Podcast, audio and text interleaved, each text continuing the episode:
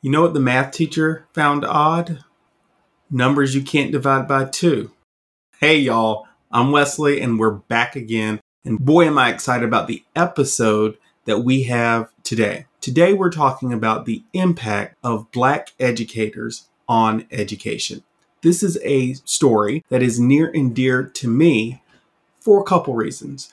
First of all, I was a student that grew up in a school district with very few black educators. I was really surprised to know that this is not just a problem that was in my own district, but it's all over the nation. Let's jump in.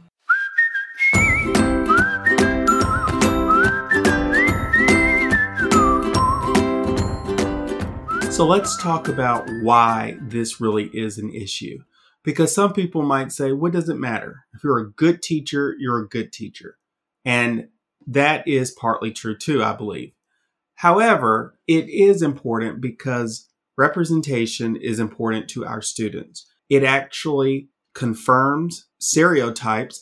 If all of their teachers are white, then they actually do believe that smart people are white or teachers are only white. And so what I have began to see is that I personally did not have those preconceived notions because I had two aunts that were teachers. One taught uh, fifth grade, the other taught middle school. And so I didn't have those preconceived notions. And so I didn't realize that other children of color did until I started teaching. So when I started teaching, my students treated me as if I was just a wonder partly because I was a male teacher, but a large part of that was because I was black. I didn't know that it meant so much to our low income students of color to see someone like me standing in front of the classroom. It was absolutely amazing to see their awe and the things that I could get them to do because of their inspiration that they got from me was actually incredible. And some of the other teachers recognized it and they would say, I can't get that kid to react to me that way. So that camaraderie, I guess, that those students get from seeing someone like them. Look, we know this is important outside of teachers. We try to make sure that our daughter has baby dolls that look like her so that she won't grow up thinking that white skin is the only pretty skin or straight hair is the only pretty hair. So, how much more when it comes to something like education? So, you check the show notes. We have lots of articles this week, and all of these articles, most of them come from educationpost.org, and they are on this exact subject. So, one of the articles that I found called Black Principal Matters has really important statistics in it. So, as I said before, I did not know that this problem that I had in my rural district in Georgia was actually nationwide because this article has in it that nationwide there are only 10% of our principals are black, only 10%. And nationwide, the average of African American teachers is only 7%. Check it out. It's called Black Principals Matter and is written by a Dr. Meredith Anderson. So I remember being in high school, and one of our assistant principals was a teacher. She taught a, a future educators class. And I remember some of the students asking her, why in this high school, out of, you know, 50, 60 something teachers, maybe not that many, maybe 40 or 50. It was a pretty small, like I said, rural county. Why are only two teachers black and one of them being the PE teacher? And I remember her saying, well, it's not our fault we we want black teachers. They just don't apply here because we're not near a big city. And young black educators want to be near more urban areas. This is literally what she said which might have been feedback that she received. But even in 11th and 12th grade i remember students asking very important questions. They said well what have you done to try to attract them to our school? Because we know that if you just put up a sign so to speak in a predominantly white county that says we're hiring, that probably isn't going to be enough to attract black educators. You have to be proactive in trying to get them. And that was from the minds of 11 and 12th graders. So, what this article goes further into, um, it, it said, and I'll quote it research shows that schools with more black principals have higher percentage of black teachers. They have increased student performance and increased enrollment of black students in gifted programs. Okay. So black principals translate to more black teachers. My own experience also confirms that because I was hired by black administrators. And I have to say, I have to say that all the places where I was denied, they were white administrators, not meaning that that was the reason. But I, and let me give a little bit more about my story in getting into education. I actually went through an alternative program. So I did not get a, a degree in education. My degree was just English, a bachelor's of English. And so it took a little bit more work, a little bit more paperwork, a little bit more mentorship, but anyone could have hired me. And one principal after the next said, it's not worth the work to hire you. They saw that I had what it took. They said it's not worth the work. So, to tell the full story though, I was actually interviewed by an instructional coach who was a white woman who referred me to the principal. And she said, I think this is a good candidate um, in the interview. And so, that is not to say that white administrators can't be dedicated to equality and equity. We know that. But the statistics don't lie. A higher percentage of black teachers come from when you have more black principals. However, as one article pointed out, it's kind of a chicken or the egg dilemma because how are you going to get more black principals without more black teachers? They black teachers are in the pipeline to become administrators. So that's very interesting.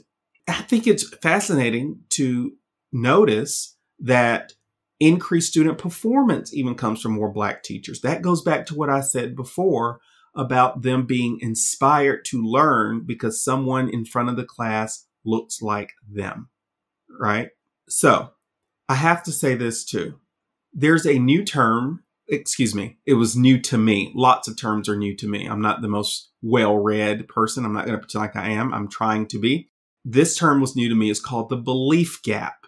So all the years that I was teaching, I heard about the achievement gap. Every teacher probably knows what the achievement gap is. It is literally the gap between the students of color or students from poor backgrounds. Why are they not performing as well as more fluent or white students and or white students?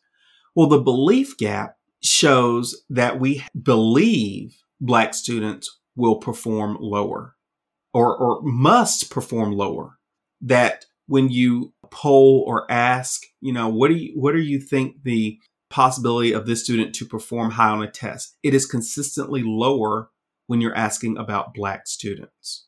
So, we're going to lower the belief gap or narrow the belief gap with black teachers. Statistics show that black teachers believe that their black students can perform higher than, say, white teachers with those biases. Which brings us to our next article, written by a white teacher. Her name is Sydney Chaffee, I think is how you say that. She was the 2017 National Teacher of the Year. Um, and so she said that she realized that she had those biases. She would have never thought so, but she had to admit it. And this is the story she told. And I quote I noticed a few years ago when I got that itchy teacher feeling that told me one of my assignments just wasn't working. I'd asked kids to write an essay, and the results were formulaic and uninspired. It was my fault, though. I had taught them to write that way. Their essays were a symptom of my lowered expectations of my students of color. I had allowed myself to believe that they weren't capable of more sophisticated and authentic writing. Well, praises to Sydney for recognizing that because once you recognize it, you can fix it. But I also want to assure her that she's not alone. I believe that black teachers can fall victim to the belief gap. We can also believe that students of certain backgrounds, whether it's Hispanics or blacks or poor or any other minority, or they have lower ability to achieve. However, it's greater when you don't share those cultural similarities. So she ends her article by saying this Fortunately, I don't have to do this work on my own. As National Teacher of the Year, I've seen my colleagues all over the country digging into this work together. allowing ourselves to be vulnerable enough to admit, admit our own imperfections and ignorance, to be messily human.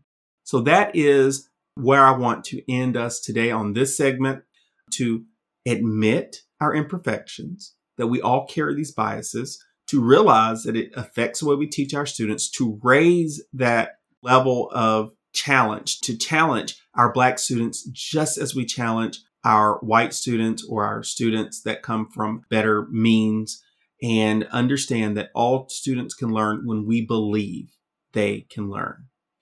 Thank you very much and stay tuned for our guest who is a Black educator and he's the happiest go lucky person that I can find on social media. and I believe he takes this energy into his school and into the classrooms every day. And I'm really excited to hear what he thinks about the impact of Black educators on education.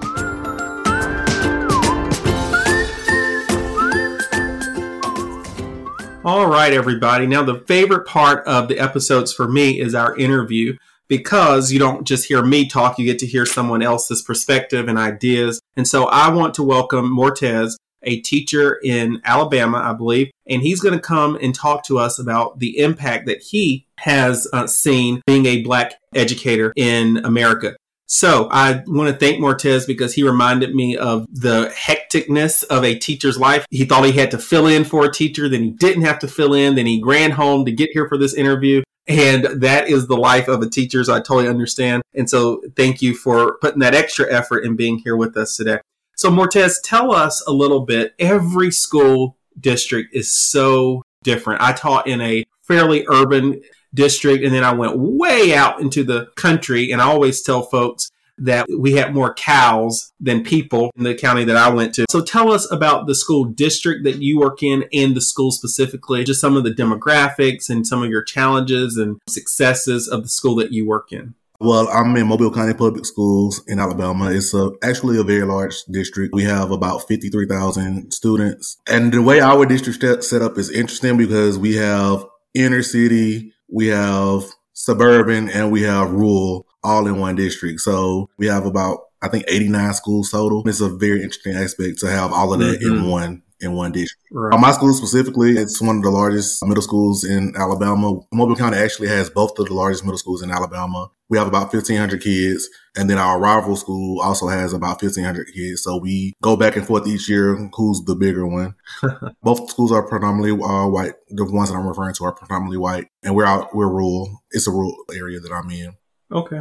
That's interesting to hear because once you said you were in Mobile, I thought that you were going to say predominantly black and I thought you were going to say inner city. That just shows the diversity in our school system. So, because out where I live in Georgia, the rural schools are really small. My graduating class, for example, was a little bit under 200, and that was the biggest that my county ever had. So that's a very interesting dynamic that you just shared with us. So that's awesome.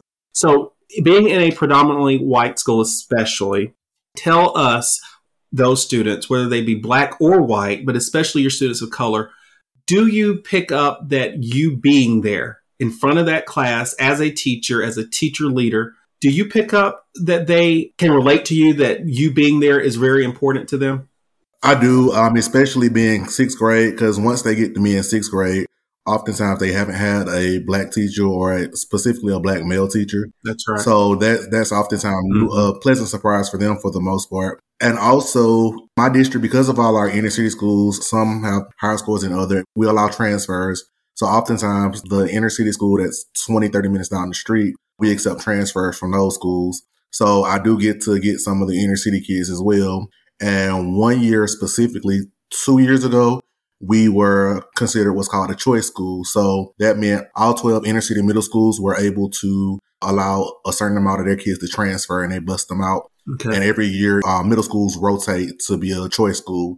So I do get some of the inner city kids as well. But I, I, think overall, regardless of what students I have, I do think I have a big impact. First of all, I'm still young and just the black male. And oftentimes mm-hmm. it's their first time with the black males or male in general. So that's exactly right. I remember one of our students with more behavior problems. He probably had the most behavior problems in the grade. He jokingly, around his friends, he called me daddy. And he was like, "Oh, I'm just playing. I'm just playing. I'm just kidding." And I was like, it, it was weird for me because, like you said, I was young, even younger. I was probably 24, and I was like, "Don't play with me like that. That's not even funny."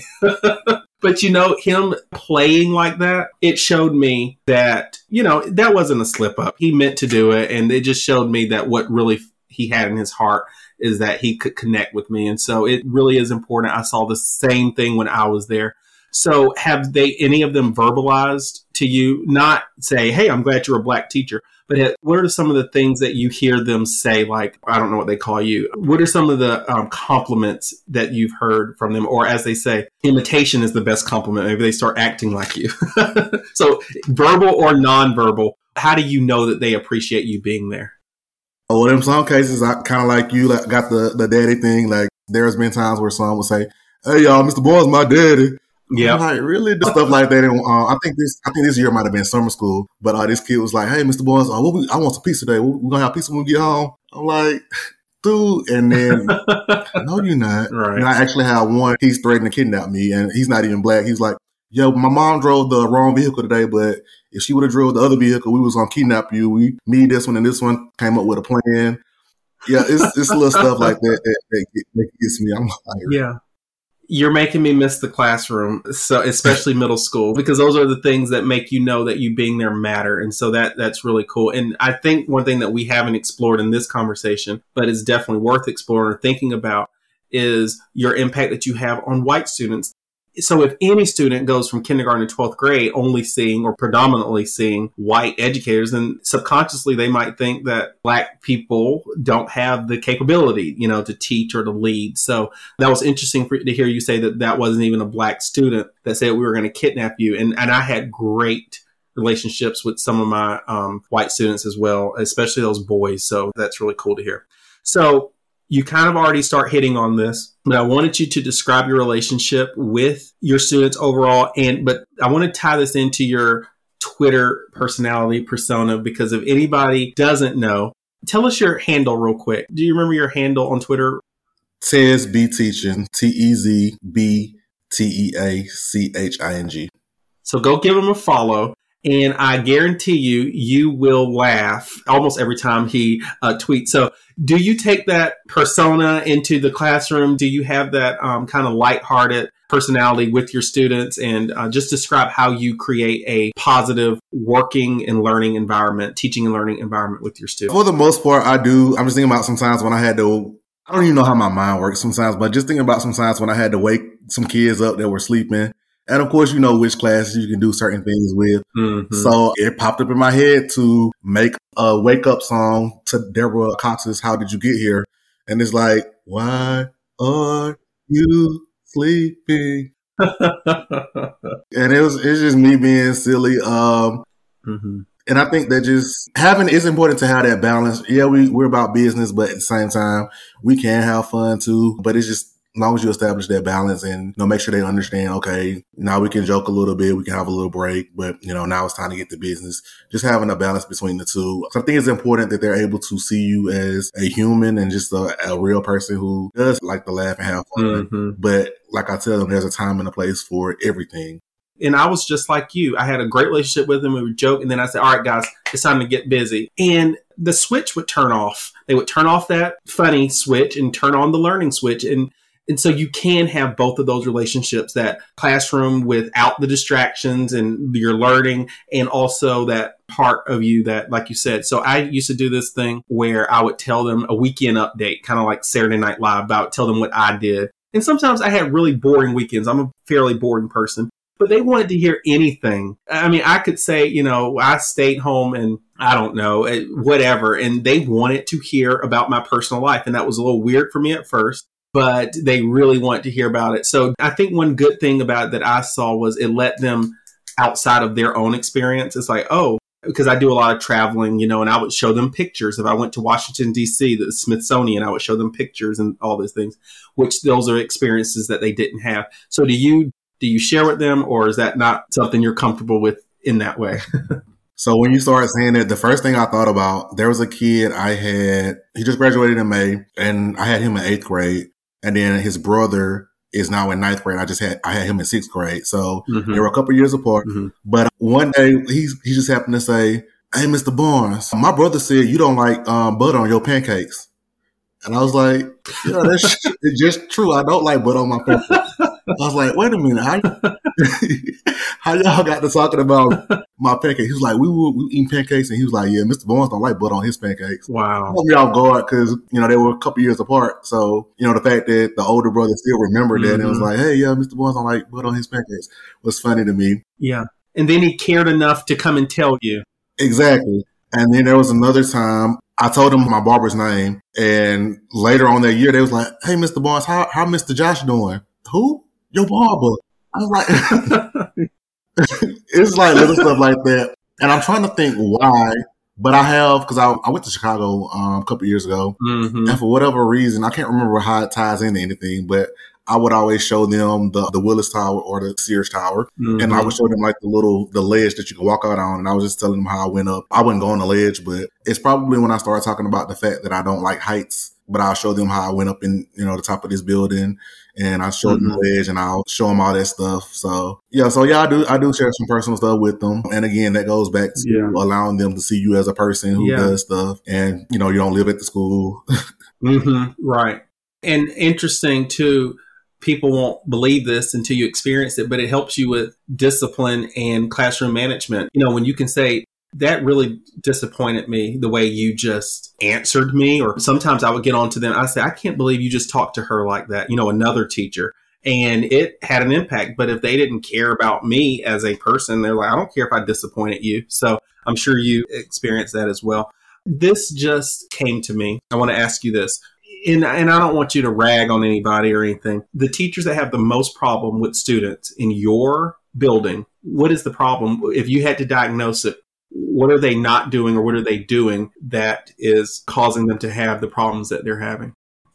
In some cases, they're just inexperienced in general, but I'll go more so to the experienced ones who are just petty and over the top for absolutely no reason, just doing mm-hmm. little petty stuff, little nitpicky stuff, stuff like that. That that annoys me. I mean, it's not because all you're doing is making it harder on you because now you're getting all this flack when you could just okay, so what the kid submitted the assignment at 307. I mean, it's little little petty stuff like that. That that annoys me. The inexperienced part, that's you know, that you just have to, you know, get experience mm-hmm. and, you know, just take advice of other people. But Right. I would rather deal with that having problems being inexperienced versus being experienced and just being petty and causing unnecessary problems mm-hmm. and unnecessary stress that you venting to me about when it doesn't have to be that way. Yeah, yeah, totally. So this just confirms more and more that the teaching community, we have so much in common because I would say some of the same things and then I would just add on there just the lack of cultural awareness and, you know, understanding because I think there were some times when something wasn't a big deal to me because I understood the background, you know, that that kid was coming from and it's like, it's just not a big deal if you understand. So I, I think that that's a part of it as well. All right. So my last serious question is you have aspirations for leadership. You already are a part of leadership and which is just a testament to power of black educators. My second year at my school, I was a team lead. I believe it was my second year. And so we do see when black folks get into education, they usually, you know, succeed and they do they do very well. My aunt was team lead at her middle school for over a decade. Just did a great job there with their 8th grade literacy program.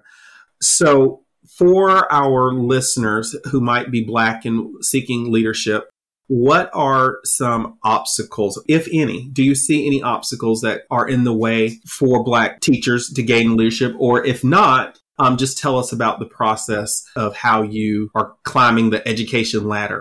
Obstacle wise, I think it's just important to, first of all, just be nice to people in general. Because I know the situation where, you know, this one person, they didn't care for the other person, but the other person ended up being in a leadership role. And now it's kind of awkward because you were, you weren't cordial. It's not that they were enemies or anything. It's just, you know, people not being as cordial as they should. So, cause you never know who's going to be where, Mm-hmm. you know, just be, just be nice to people.